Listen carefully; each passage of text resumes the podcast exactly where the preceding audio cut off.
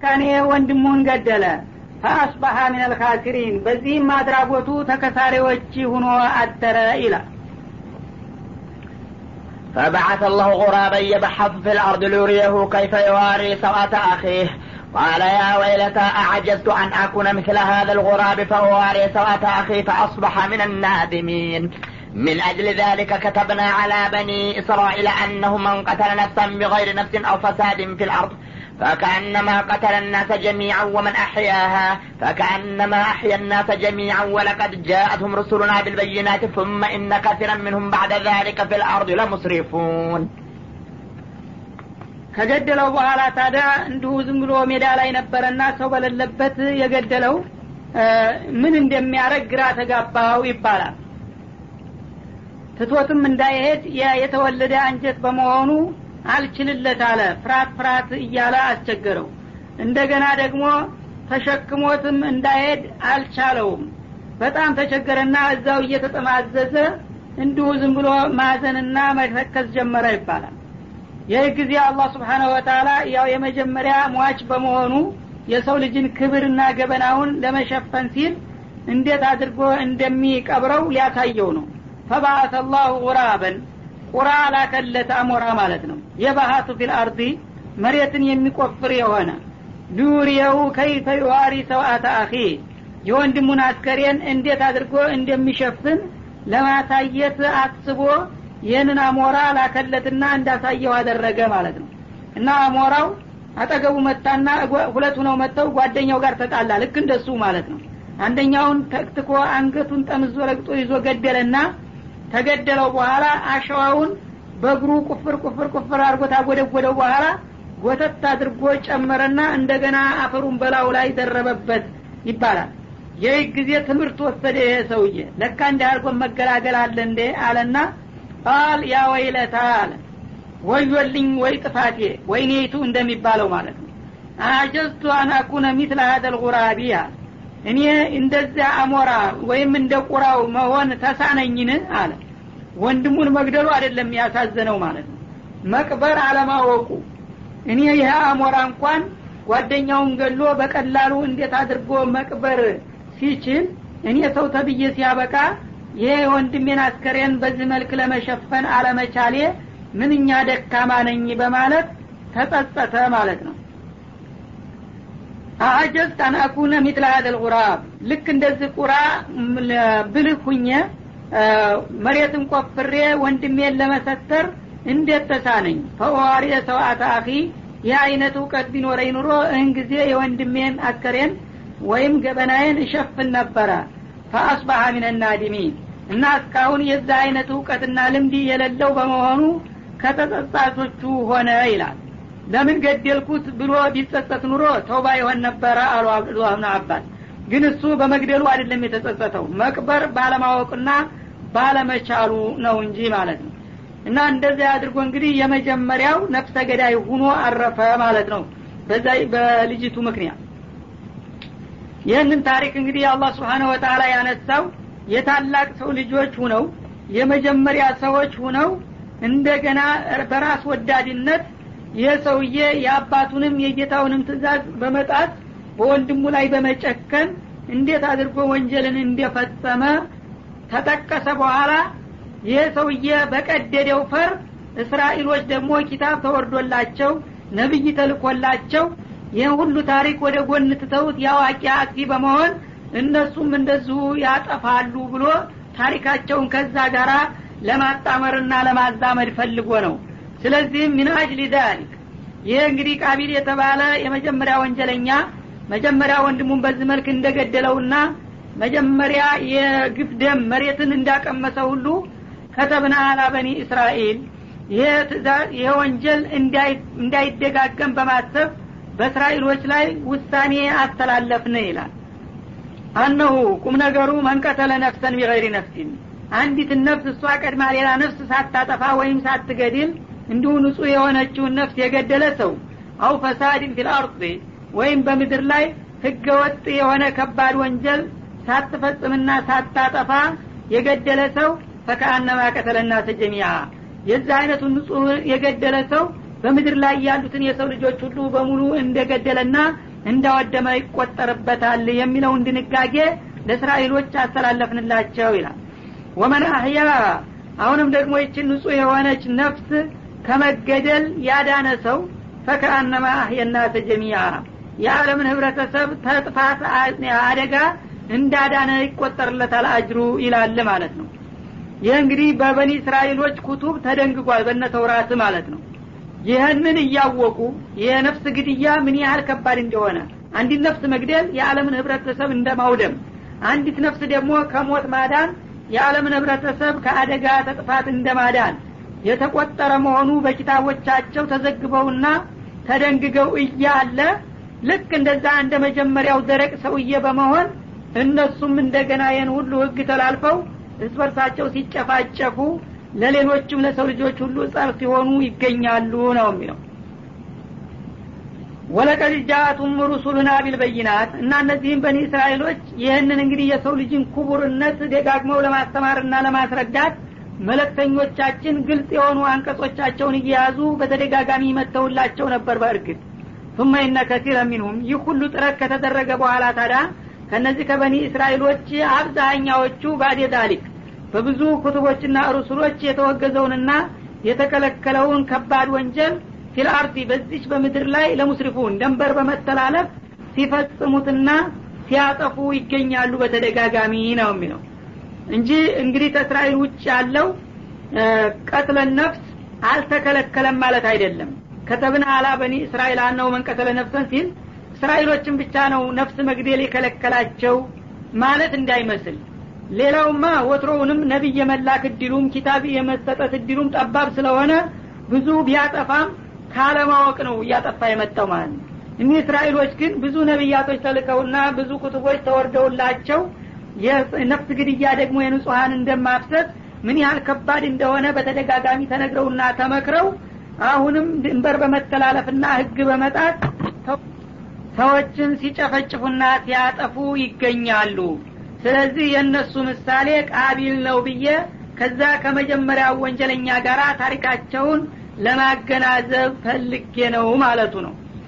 እና ነቢያችን አለ ሰላቱ ወሰላም በሀዲስ እንዳሉት በዚች ምድር ላይ ማንኛውም ሰው ያላግባብ ሰውን አይገልምና ደሙን አያፈስም። የዛ የተገደለው ሰውዬ ወንጀል ድርሻው ለመጀመሪያው ነፍሰ ገዳይ የደረሰው ቢሆን እንጂ ይላሉ ማለት ቃቢል እንግዲህ ወንድሙን ብቻ ሳይሆን የገደለው በአለም ለሚገደሉ ሰዎች ሁሉ ተጠያቂ ነው ተቂያማ ቀን ድረስ ማለት ነው። ለምን? የመጀመሪያ ነፍሰ ግድያን የጀመረውና የተለመው እሱ ስለሆነ እሱ እንደዛ ባይጀምር ኑሮ ሌሎች ወንጀለኞች እሱን ተከትለው እስካሁን ድረስ ሊጨፈጭፉ አይችሉም ነበረ። እና የሰውን እንግዲህ ክብር መጀመሪያ በመጣሱና በመዳፈሩ ከዛ ወዲህ የሚገሉ የገዳዎችን ወንጀል ሁሉ ተካፋይ ይሆናል ገዳው በገዳይነቱ ያው ድርሻ ይኖረዋል። ያኛው ደግሞ በአስተማሪነቱ እሱ እንደገደለው እየሆነ ይዘገብበታልና ይቆጠርበታል።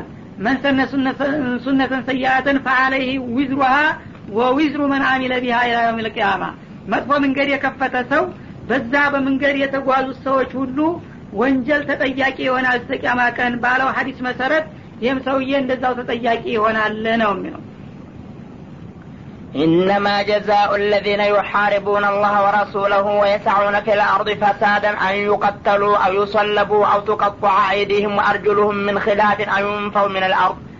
ذلك لهم خزي في الدنيا ولهم في الآخرة عذاب عظيم. إلا الذين تابوا من قبل أن تقدروا عليهم فاعلموا أن الله غفور رحيم. إنما جزاء الذين يحاربون الله ورسوله እነዚያ አላህንና መልክተኛውን የሚጻረሩና የሚዋጉ የሆኑት ሀይሎች ምንዳማ ይላል። ويسعون في الأرض فسادا። በምድር ላይ ደግሞ በጥፋት ጠልቆ የሚንቀሳቀሱ የሆኑት أن يقتلوا በተያዙበት ቦታ መገደል ነው። أو يصلبوا ወይም መሰቀል። أو تقطع أيديهم ወይም እጆቻቸውና وأرجلهم እግሮቻቸው من خلاف እየተፈራረቁ መቆረጥ ይሆናል። ቀኝ እጁን ተቆርጦ እንደሆነ ግራ እግሩን በመጨመር ማለት ነው። أو ينفوا من الأرض ወይም ደግሞ ካሉበት አገር መባረር ማለት ነው። እና እነዚህ እንግዲህ የተለያዩ መቀጫዎች ይሰጧቸዋል አላህና ረሱልን ሙሐረባ የሚያደርጉት ወንጀለኞች ይላል። ዳሊክ በዚህ መልክ እንግዲህ አሁን እንዲቀጡ የተወሰነው ለሁም ኺዙን ፊ ዱኒያ በዚህ በምድር ላይ እስካሉ ድረስ በፈጸሙት ወንጀል ሳቢያ የሚገባቸው ውርደት ነው ማለት ነው። ወለሁም ፊ ልአክረት አዛቡን አዚም እንደገና ደግሞ በመጪው አለም በጣም አይከብዱ የከበደ ቅጣት ለእነሱ ተዘጋጅቶ ይጠብቃቸዋል በማለት ጸጥታ የሚያደፈርሱትን ወንጀለኞች አላህ በዱንያም በአኸራም እንደሚቀጣቸው ይደነግጋል ማለት ነው ኢነ ለዚነ ታቡ ሚን ቀብል አን ተቅዲሩ አለይህም ከእንዲህ አይነቶቹ ወንጀለኞች መካከል ግን እናንተ በቁጥጥር ስር ሳታረጓቸው በፊት ወንጀሉን ከፈጸሙ በኋላ ራሳቸው በራሳቸው አስተውለውና ጥፋታቸውን ተገንዝበው ወደ እኔ ይቅርታ በመለመን የተመለሱ ሲቀሩ ይላል ሁልጊዜም ተውበትን ይወዳልና እነዚህ ነፍሰ ገዳዮች እንኳ ሳይቀሩ ቁጥጥር ስር ከመዋላቸው በፊት አስቀድመው ተውባት አደረጉ እነሱን እንደሚቀበላቸው መልሶ ተስፋ ቃል ሰጠ ማለት ነው እና እንግዲህ ነፍሰ ገዳይ ዘራፊ ወራሪ የሆነ ሰው ያጠፋውን ያህል አጥፍቶ በመጨረሻ ስተቱን ተገንዝቦ ከልቡ ተወብቶ የተመለሰ እንደሆነ አላህ ስብሓናሁ ወተላ እንደሚቀበለው ነው አሁንም በጣልቃ ገብነት የሚጠቅስለት ማለት ነው። ይህን ሳያረግ ግን በቁጥጥር ስር ከዋሉ ያው ቀደም ሲል የተጠቀሱት ቅጣቶች ይፈጸሙባቸዋል። ፈአለሙ እና እንዲህ አይነቶች እንግዲህ ተመላሾች ከተገኙ እናንተ ሙሚኖቹ ወቁ አናላህ ገፉሩ ረሒም ለእንዲህ አይነቶቹ ተመላሾች አላህ ምረት ሰፊና በጣም ሩሩ መሆኑን የሚቀበላቸው መሆኑን አውቃችሁ እናንተም ተቀበሏቸውና ተባበሯቸው እንጂ አንድ ጊዜ ወንጀል ፈጽመሃልና ዋጋ የለህም እያላችሁ ተስፋ እንዳታስቆርጧቸው ነው የሚለው። እነዚህ ሁለት አያቶች ደግሞ የመጡበት ምክንያት ወይም መንስኤ አለው እሱ ምንድነው? ነቢያችን አለ ሰላቱ ወሰላም መዲና እንደወረዱ ያው የአካባቢ ሰዎች እያመኑ እና እስልምናው እየተስፋፋ መጣ ይህ ጊዜ በገጠር አካባቢ የሚገኙ ዘላኖችም አዲስ ሃይማኖት መጥቷል ነቢይ ተልኳል አሉ እያሉ በመስማት ይመጡ ገባ። ከነዚህም መካከል በኒ ዑረይና ከሚባል ብሔረሰብ የተገኙ የተወሰኑ ዘላኖች ይመጣሉ ማለት ነው። እና እኛ እስልምና ልንቀበል መጣን በማለት ነቢዩን ያነጋግሯቸዋል። እሳቸውን በደስታ ተቀብለው ካነጋገሯቸው ካስረዷቸው በኋላ እምነቱን ተቀበልን አሉ። የዛ ጊዜ እንግዲህ ሙእሚን ገና ብርቅ ስለሆነ ከየትም ሀገር እስልምና የሚቀበል ሰው ከመጣ እዛው የሙእሚኖችን ቁጥር ለማሳደግ መቆየት አለበት እንጂ ወደ ሀገሩ ተመልሶ መሄድ የለበትም። አንደኛ ወደ ሀገሩ ተመልሶ ከሄደ በአካባቢ ያሉ ካፊሮች ያጠቁታል። ሁለተኛ ደግሞ እዚህ ያሉትን ሙስሊሞች ማጠናከር ሲገባው እሱ ደግሞ በተናጠል ሄዶ እዛ የጥላት ሰለባ መሆን አልነበረበትም። በሉ እንግዲህ ከሰለማችሁ እዚሁ ሰሀቦቹ ጋር ተቀላቅላችሁ እዚሁ ቀጥሉ ዲናችሁን ተማሩ ይሏቸዋል። የተወሰነ ጊዜ እዚህ ሲቀመጡ አየሩ አልተስማማቸውም። እነሱ ባላገሮች ገጠሪዎች ስለሆኑ ምግቡም ውሃውም አየሩም አልተስማማቸውም እና ሰውነታቸው እገረማ እንደ ከክ ነገር ወረሳቸው ይባላል። ይህ ጊዜ ይህ አየሩ አልተስማማንምና አልቻልንም ብለው ለነቢዩ ጥያቄ ያቀረቡላቸው ሲያዋቸው እውነትም እንግዲህ ሰውነታቸው ተወርፏል ኩክኒ ለብሰዋል። እንግዲያውስ ይሄ ችግራችሁ እስከሚቃለልላችሁ ድረስ ረበዳ የምትባል አካባቢ አለች ተከተማ ወጣ ብላ እዛ የዘካ ግመሎች ተሰብስበው አንድ እረኛ አድርገውላቸው ከሰሃቦቹ መካከል እንደ ውረኔ ይዞ ተቀምጧል። እዛ ሄዱና እናንተ ያ የለመዳችሁት የግመል ወተት ስለሆነ ያን ወተት ጠጡ እስቲ አንድ ሰሞን። እንዲወገድላችሁ። በግመሎቹ ሽንት ይህንን እጠቡት ቁስላችሁን። ወተታቸውን ጠጡ ብለው ላኳቸው እና ምልክት አድርገው ያ እንዲቀበላቸው የግመል እረኞቹ ይልኳቸዋል። እዛ የሄዱና እንደተባሉት ያ እከካቸውን እንግዲህ በዛ በግመል ሽንት እየታጠቡ ወተታቸውን እየጠጡ አንድ ሰሞን እዛ ቁጭ ሲሉ እንደነበረ ሰውነታቸው ተመለሰና ጤናቸው ተስተካከለ ይባላል። ይህ ጊዜ መቼም የጃሂልያ ጉዳይ ግብዞች ናቸው። እነሱ ግመሎቹ ልዩ ነገር ሁነው መስለው ታዩቸው እኛ የግመል ወተትና ሽንት እንደዚህ እስከ ዛሬ ጥቅም ሲሰጥ አናውቅም። ታዲያ እንዲህ አይነት ግመሎችማ ከሆኑ እኒህ ግመሎች ልዩ ግመሎች ናቸውና እነዚህን ዘርፈን መሄድ አለብን ብለው በሰይጣን አስተባባሪነት እንደገና ወንጀል ሊፈጽሙ ነው ማለት ነው። ያ ወዳጃቸውን አስተናጋጅ የሆነውን ሰሀቢ ይገሉና ግመሎችን ዘርፈው በሌሊት እንግዲህ በበረሃ አቋርጠው ወደ ሀገራቸው ጉዞ ይቀጥላሉ ማለት ነው ተረድደው። ይህ ጊዜ አላህ አሳወቃቸው ለነቢዩ እና ሰሀቦችን ቀሰቀሱና እነዛ ሰዎች ወንጀል ፈጽመው ንብረቶቻችንን ዘርፈው ወደ ሀገራቸው እየተጓዙ ነው እና ያሉት በዚህ ቦታ ሂዱና እንዲህ ቦታ ላይ ጠብቋቸው በማለት መመሪያ ሰጡ። እና የታወቁ ጀግኖች ተመረጡና በፈረስ እየጠቁ እዛ ተባለ ቦታ ሲሄዱ በረፋር ደረሱባቸው ይባላል። እጅ ተፍንጅ እስተግመሎቹ ይዘዋቸው መጡ። እና ተጠየቁ ልጁን እንዴት አደረጋችሁ ጠባቂውን? ሲሉት ገለነዋል አሉ። አመኑ። እዛ ቦታ ሲከዲም እንዳሉትም ተገሎ ተገኘ። መገደል ብቻ ሳይሆን ሰውነቱን ቁርጥረት አርገው እርገረማ አርገው ተጫውተውበታል አይኑን አውጥተው ጆሮውን ቆርጠው ጭንቅላቱን እግሩን ሁሉ እንዳ መጫወቻ አድርገውታል ባዘቱ አድርገው። ይህ ጊዜ ነቢያችን አለ ሰላቱ ወሰላም በጣም ተናደዱ። እና እነዚህን ሰዎች አሁን እንግዲህ በምን መልክ ነው መቅጣት ያለብኝ አሉ። በዚህ መካከል እንዴት እንደሚቀጧቸው እያሰቡ እያሉ ጅብሪል መጣና እነዚህን አያቶች መመሪያ ሰጣቸው። እኒህ ወንጀለኞች አንተን ብቻ ሳይሆን ጌታንም አስቆጥቷልና እነዚህን ወንጀለኞች በዚህ መልክ ቅጣቸው ብለሃል በማለት ኢነማ ጀዛኡ ለዚነ ዩሐሪቡን አላህ የሚለውን ሁለቱን አያት በማስከታተል አነበበላቸው ማለት ነው። ከዚያ በኋላ እነሱን እንግዲህ ያቀረቡና መጀመሪያ አሰሯቸው አይናቸውን አወጧቸው በህይወት ላይ እያሉ ማለት ነው። ምክንያቱም ያንን እረኛውን መጀመሪያ አይኑን አውጥተውታል። ልክ እነሱ የፈጸሟትን አይነት ወንጀል ነው በተመሳሳይ የተፈጸመባቸው ማለት አይናቸውን አወጡና አስተሳስረው አስቀመጧቸው ፀሀይ ላይ መጠለያ ያለለበት ቦታ ውሃ ጥም ሲይዛቸው እንግዲህ በውሃ ጥም አረሩ። አረ ውሃ ስጡን አረ ውሃ ስጡን እያሉ እየተቅለበለቡ በመጨረሻ በአደባባይ እንዲሰቀሉ አደረጓቸውና በስቅላት ተቀጡ። አዊሶለቡ በሚለው አማራጭ ቀጧቸው ማለት ነው። እና በዚህ መልክ እንግዲህ ተቀጡ። ከዛ በኋላ ያው ህግ ሁኖ ቀረ። የእነዚህ አይነት እንግዲህ አስቀያሚ ስራ የሚሰራ ወንጀለኛ ካለ በዚህ መልክ ነው መቅጣት ያለባችሁ ምክንያቱም ሰዎቹን ለመበቀል ብቻ ሳይሆን መቀጫው በከበደ ቁጥር ወንጀለኛ ያን መቀጫ ስለሚፈራ ከድርጊቱ እንዲወገድ በዚህ አይነት አሰቃቂ ቅጣት መቅጣት አለባችሁ ብሎ አዘዘ ማለት ነው። ግን አሁን የተሰጡት መቀጫዎች የተለያዩ ናቸው። መጀመሪያ መገደል የሚለው መጥቷል። ከዛ ደግሞ መሰቀል ይላል። ከዛ እጅና እግር ግራ ተቀኝ እየተፈራረቀ መቆረጥ ይላል። ወይም ደግሞ ከሀገር መባረር የሚሉ አማራጮች ናቸው። ታዲያ ይሄ ሁሉ መቀጫ በአንድ ሰው ላይ ይደረግበታል ወይስ ወይ ይህንን ወይ ይህንን ማለት ነው? በማለት ተፍሲሮች ሙፈሲሮቹ ተለያይተዋል። እና ኢማሙ ማሊክ እንደሚሉት እነዚህ አማራጭ ናቸው። ኢማሙ የመሰለውን ከነዚህ መቀጫዎች መካከል የፈለገውን መፈጸም ይችላል ማለት ነው ብለው ፈስረዋል።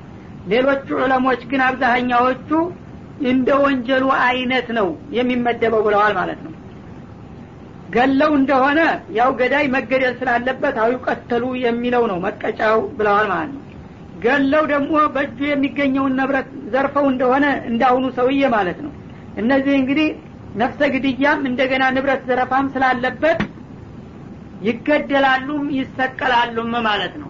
ስለ ግድያው ይገደላሉ ስለ ንብረቱ ደግሞ ይሰቀላሉ መቀጠጫ እንዲሆኑ ማለት ነው እንደገና ደግሞ ሳይገሉ ንብረት ብቻ ዘርፈው ከሆነ የሄዱት እንደ ሌባ ናቸውና እጆቻቸው ይቆረጣሉ ከእግሮቻቸው ጋር በማፈራረቅ የሚለው ይፈጸምባቸዋል ማለት ነው። አሸብረው እንደሆነ ደግሞ ሳይገሉም ንብረትም ሳይዘርፉ አስፈራርተውና ጸጥታ ነስተው ከሆነ ደግሞ ታገር ይባረራሉ የሚባለው መቀጫ ይፈጸምባቸዋል ብለው ፈስረዋልና ብዙዎቹ የሚመርጡት የዚህን አይነት ትንታኔ ነው ማለት ነው። አልሁንፈው የሚለውን በሚመለከት ደግሞ ሁለት አይነት ትርጓሜ አለ። አንደኛው ቀደም ሲል እንደጠቀስኩት ወንጀሉን ከፈጸሙበት አካባቢ ከመኖሪያ ሀገራቸው እንዲባረሩ ይደረጋሉ። ባለስልጣን እንግዲህ አንተ ወንጀለኛ ከሆንክ በዚህ ሀገር መኖር አትችልም ብሎ ሊያባረረው ይችላል ማለት ነው። ሁለተኛው ደግሞ ይታሰራል ለማለት ወህኒ ቤት ይገባል ለማለትም ተፈስሯል ማለት ነው። የታሰረ ሰው ያው በህይወቱ ተምድር በላይ ቢሆንም ከህብረተሰብ የማይገናኝ እንደ ልቡ የማይንቀሳቀስ ከመሆኑ አኳያ በሀገር እያለ እንደሌለ ነው እንደተባረረ ነው ማለት ነው። ስለዚህ ይህ ምርጫው ለኢማም ነው። ቢፈልግ ከሀገር ሊያባረረው ይችላል ቢፈልግ ደግሞ አስሮ ለተወሰነ ጊዜ ሊያቆየው ወይም እድሜ ልክ ሊያቆየውም ይችላል ማለት ነው እና እንግዲህ የጸጥታ ጉዳይ በእስልምናም ከፍተኛ ትኩረት የተሰጠው ነው ማለት ነው። በሰዎች ህግ ብቻ ሳይሆን እንዳውም ከሰዎች ህግ በበለጠ በጣም አጥብቆ ነው የብዙሀኑን ጸጥታ ለመጠበቅ ሲል የአንዳንድ ወንበዴዎችና ዘራፊዎች መቀጫ በዚህ መልክ እንዲከብድና እንዲያስፈራ ያደረገው ማለት ነው يا أيها الذين آمنوا اتقوا الله وابتغوا إليه الوسيلة وجاهدوا في سبيله لعلكم تفلحون. إن الذين كفروا لو أن لهم ما في الأرض جميعا ومثله معه ليفتدوا به من عذاب يوم القيامة ما تقبل منهم ولهم عذاب أليم. يريدون أن يخرجوا من النار وما هم بخارجين منها ولهم عذاب مقيم. ያ አዩሀ አለዚነ አመኑ እናንተ በጌታችሁ ያመናችሁ ወገኖች ሆይ እተቁላህ ያመናችሁበትን ጌታ አላህን ፍሩት በላቸው ይላል። ወብተቁ ኢለይህ ልወሲላ ወደ እሱ መቃረቢያ የሆኑትን ተግባራቶችም ሁሉ አፈላልጉ። ማለትም ያው አላህ ስብሓናሁ ወተላ እንዲወዳችሁ የሚያስችሉትን ኸይር ስራዎች ሁሉ አሰባስቡና ወደ እሱ ተቃረቡ ማለት ነው እና እንግዲህ ወደ እሱ የሚያቃርቡ ስራዎች እንድንሰራ ያዘዘንን በመስራት የከለከለንን በመከልከል በአጠቃላይ ከዋጅባት ጀምሮ እስተ ሙስተሀባት ድረስ ያሉትን ነገሮች በቅደም ተከተል በመስራትና በማሰባሰብ ወደ እሱ አቀራረባችሁን አሳምሩ። ወጃሂዱ ፊ ሰቢሊህ እና በሱ መንገድም ደግሞ ታገሉ። እስልምናን የበላይ ለማድረግ የሚያስፈልገውን ሁሉ አስተዋጽኦ ለግሱና ዲኑን አስከብሩ ለአለኩም ቱፍሊሑን ይህን ያደረጋችሁ እንደሆነ በዚህ ዓለምም የተመኛችሁትን መልካም እድል ሁሉ ስታገኙ በመጪም ዓለም ደግሞ ዘላለማዊ ድልን ታገኛላችሁና ይላል ማለት ነው። እና እንግዲህ አላህ ስብሓናሁ ወተላ ሙእሚኖች አምነናል በማለት ብቻ እንዳይወሰኑ ነው የሚመክረው ያለው። አምነናል ማለት ብቻ በቂ አይደለምና ያመናችሁበትን ጌታ ውዴታ ለማትረፍ ወደ እሱ የሚያቃርባችሁን መልካም ነገሮች ሁሉ ፈልጉ እንዲሁም ደግሞ እሱ የሚጠላቸውን መልካሞች ሁሉ ራቁና ተጠንቀቁ። የዛ ጊዜ ነው እምነታችሁ ትክክለኛ የሚሆነው። እና ወደ እሱ ከሚያቃርቡት አንዱ ጅሀድ ፊሰቢልላ ነውና በአላህ መንገድ ታገሉ። ነፍሶቻቸውንም ገንዘቦቻቸውንም ጊዜያቸውንም በመሰዋት ለአላህ ስብሓናሁ ወተላ ፍቃድ የበላይነት ተጣጣሩ። ይሄ ከሆነ በሁለቱም ሀገር መልካም ዲልና እድል ለእናንተ ይሆናልና በማለት ይመክራል ማለት ነው እና አልወሲላ ማለት ማንኛውም አላህ ያዘዘው ኸይር ስራ ዒባዳ ሁሉ ይገባል ማለት ነው። እዚህ ላይ አንዳንድ ሰዎች በተለምዶ በሌላ ሰው ለመወሰል እንደ ማስረጃ አድርገው ይወስዱታል። አላዋቂ ሳሚ እንደሚባለው ነገሩ በተቃራኒ ነው። ወደ አላህ የሚያቃርባቸውን ስራ ፈልጉ ማለት እሱ ያዘዘውንና የደነገገውን ነገር ስሩ ማለት እንጂ እሱ የከለከለውንና ያልፈቀደውን ነገር በመስራት ወደ እሱ መቃረብ የለም። እና አልወሲላ እዚህ ላይ አልዒባደት ለቲ ቱቀርቡኩም ኢለላህ ማለት ነው። ወደ አላህ የሚያቀርቧችሁ የሆኑ ዒባዳዎችን አሰባስቡ። እንደ ሶላት እንደ ጾም እንደ ዘካ እንደ ሀጅ እንደ ጅሃድ ያሉትን ስራዎች በትጋት ስሩና ወደ ጌታችሁ ተቃረቡ ማለት ነው። እንጂ ከሱ ሌላ ያለን ነገር ይጠቅመኛልና ይረዳኛል ብሎ በሌላ መሸሽና ለሌላ እጅ መስጠት እንዳውም እሱ የሚጠላው ነገር እንጂ የሚወደው ስላልሆነ አያቃርብም ማለት ነው እነለዚነ ከፈሩ እነዚያ በጌታቸው ወይም በመብቱ የካዱ የሆኑት ወገኖች ደግሞ ለው አነ ለሁም ማ ፊል አርድ ጀሚዓ ለእነሱ በዚች ምድር ላይ ያለው ንብረት ሁሉ በአጠቃላይ ለየነስ ወከፋቸው የግል ጥሪት ተደርጎ ቢመደብላቸው ወሚትለሁ ማአሁ እንደገና ደግሞ አሁንም በዚህ ዓለም ላይ ያለውን ንብረት የሚያህል ሌላ ተጨማሪም ቢደረብላቸው ሊየፍተዱ ቢሂ ሚን አዛብ የውም ልቅያማ በዕለተ ተንሳኤ ከተዘጋጀላቸው ቅጣት በዛ በዱንያ ሁለት እጥፍ የተዘጋጀውን ንብረት ሊገላገሉበትና ፊዲያ ሊከፍሉት ቢሞከር ማቱቁቢለ ሚንሁም? ይህ ሁሉ ዋጋ ተከፍሎ ከእነሱ ተቀባይነት እንደማያገኙ ነው ይላል። ወለሁም አዛቡን አሊም። ለእነሱም እጅግ አሰቃቂ የሆነ ቅጣት ይኖርባቸዋል። ማለትም እንግዲህ አላህ ስብሓነ ወተላ በሀዲስ እንደተገለጸው የውመልቅያማ ሲሆን ካፊሮች የኩፍራቸውን ክብደትና አስቀያሚነት ለማጋለጥና ለማስረዳት ሲፈልግ አላህ ይጠይቃቸዋል። እያንዳንዱ ካፊር አሁን ዱንያን የሚያህል ንብረት ያውም በሀዲሱ እንደሚለው ጥሬ ወርቅ ነው። ይሄ ዝም ብሎ ቁስማን ቁሱ የማይረባው ነገር ብቻ ሳይሆን ይችን ዱንያ ከምድር እስከ ሰማይ የሞላ ጥሬ ወርቅ ቢሞላባትና ለአንዱ ካፊር ብትሰጥ እንደ ግል ጥሪት ተደርጎ እንደገና ደግሞ ያንን ይህን ዱንያን የሞላ የሚያህል ወርቅ ቢደረብ ይህን አለም ሁለት እጥፍ የሚሞላ ወርቅ ቢኖረው አንድ ካፊር ሌላውም ካፊር ደግሞ በየነሶከፉ እንደዛ ቢኖረውና በዱንያ ላይ እያለ ተፈጸመው የኩፍር ወንጀል ለመዳንና ተቅጣቱ ለማምለጥ ይህን ሁሉ ወርቅ ፊዲያ ሰጥተ ብትለቀቅ ደስ ይልሃል ወይ ተብሎ ቢጠየቅ እሱ በከፍተኛ ደስታ ነው የሚቀበለው ማለት ነው። ምክንያቱም ጀሀነምን በገሃድ አይቷታልና እዛ ቦታ ከዛ ልዳን እንጂ የሁሉ ወርቅ ቢሰጥ ምንም አያመኝም ይላል ማለት ነው። ይህም በሚልበት ጊዜ በዱንያ እያለህ ግን በጣም ቀላል ነገር ነበረ ካንተ የምፈልገው ያንን እምቢ በማለትህ ነው አሁን ለዚህ የበቃው ይለዋል አላህ። ምንድ ነው ቀላል ነገር ተጠይቄ እምቢ አልኩት በሚልበት ጊዜ አመርቱ ከአላ ትሽሪከ ፈአበይተ ኢለ ሽርክ በእኔ በጌታ ምንንም ማንንም ነገር አታጋራብኝ እኔን በብቸኝነት አምልክ ብዬ ባዝህ የለም ካላጋራሁኝ ለእንጨቱም ለድንጋውም ካልሰገድኩ ካላጎበደድኩ ብለህ ነው ለዚህ የበቃው አሁን ግን ጊዜው ካለፈ በኋላ እንደገና ጀሀነምን በገንዘብ ልትከላከል ትሞክራለህና ትመኛለህን? እና የአንተ አቋም ምን ያህል የተሳሳተና የተበላሸ ከንቱ እንደነበረ ለማሳየት አንተ ደግሞ ስትመርጠውና ስታስቀድመው የነበረ የዱንያ ንብረት ዋጋ ቢስ መሆኑን እንድትገነዘብ ለማድረግ እንጂ አሁን በዚህ በሁለት እጥፍ ወርቅ ጀሀነምን የምትድንበት መንገድ የለህም። ተስፋ ቁረጥ ይባላል ማለት ነው። እና እያንዳንዱ ካፊር እንግዲህ ይህ አይነት ጥያቄ ይቀርብለትና ተጀሀነም ለመዳን ሲስማማ በመጨረሻ የሁሉ ወርቅ ምን ያደርግልኛል? እኔ የምፈልገው ተውሂድ ነበረ። ያን ተውሂድ ሳታሟላ እንቢ ብለህ መታሃል አላህ ደግሞ በሽርክ የሞቱን ሰዎች አልምርም ባለው መሰረት ይቀጣል እንጂ አሁን በቤዛ የሚለቀቅ ማንም የለም ይላቸዋል ማለት ነው። እና ማቱ ቁቢለ ሚንሁም ይህን ሁሉ መሬትን የሞላ ወርቅ ቢለግሱ እያንዳንዳቸው ኩፋሮች አላህ ስብሓናሁ ወተላ ምንም አይነት አቀባበል አያደርግላቸውም። ወለሁም አዛቡን አሊም ለእነሱም ያው በኩፍራቸውና በሽርካቸው ሳቢያ የተዘጋጀው ቅጣት ይራከባቸዋል ይላል ዩሪዱና አን የክሩጁ ሚነናር እና እንደ አይነቶቹ ከሃዲዎች በውሳኔው መሰረት ጀሀነም ውስጥ ከገቡ በኋላ እንደገና ደግሞ ተስፋ ባለመቁረጥ ምናልባት ከዛሬ ከነገ ከእሳቱ እንወጣ ይሆናል እያሉ ይመኛሉና ይጥራሉ ማለት ነው። ወማሁም ቢካርጂነ ሚንሃ እነሱ ግን ከጀሀነም የሚላቀቁና የሚወጡ አይደሉም። ምክንያቱም ዘላለም ብሎ ነውና የሚያስገባቸው በኩፍርና በሽርክ ተወንጅሎ የገባ ሰው መውጣት አይሞከርም እነሱ ግን ከዛሬ ተነገ ምናልባት ምህረት ይደረግልናል ወይም ረፍት ይሰጠናል እያሉ እለት በእለት ሁልጊዜ በተስፋ ይባዝናሉ ማለት ነው። ወለሁም አዛቡ ሙቂም። ይሁን እንጂ ግን ለእነርሱ ቋሚና ዘላለማዊ የሆነ ቅጣት ነው እንጂ የሚሆነው እንዲህ ከጊዜ በኋላ የሚቋረጥና የሚላቀቅ ነገር አይደለም ይላል።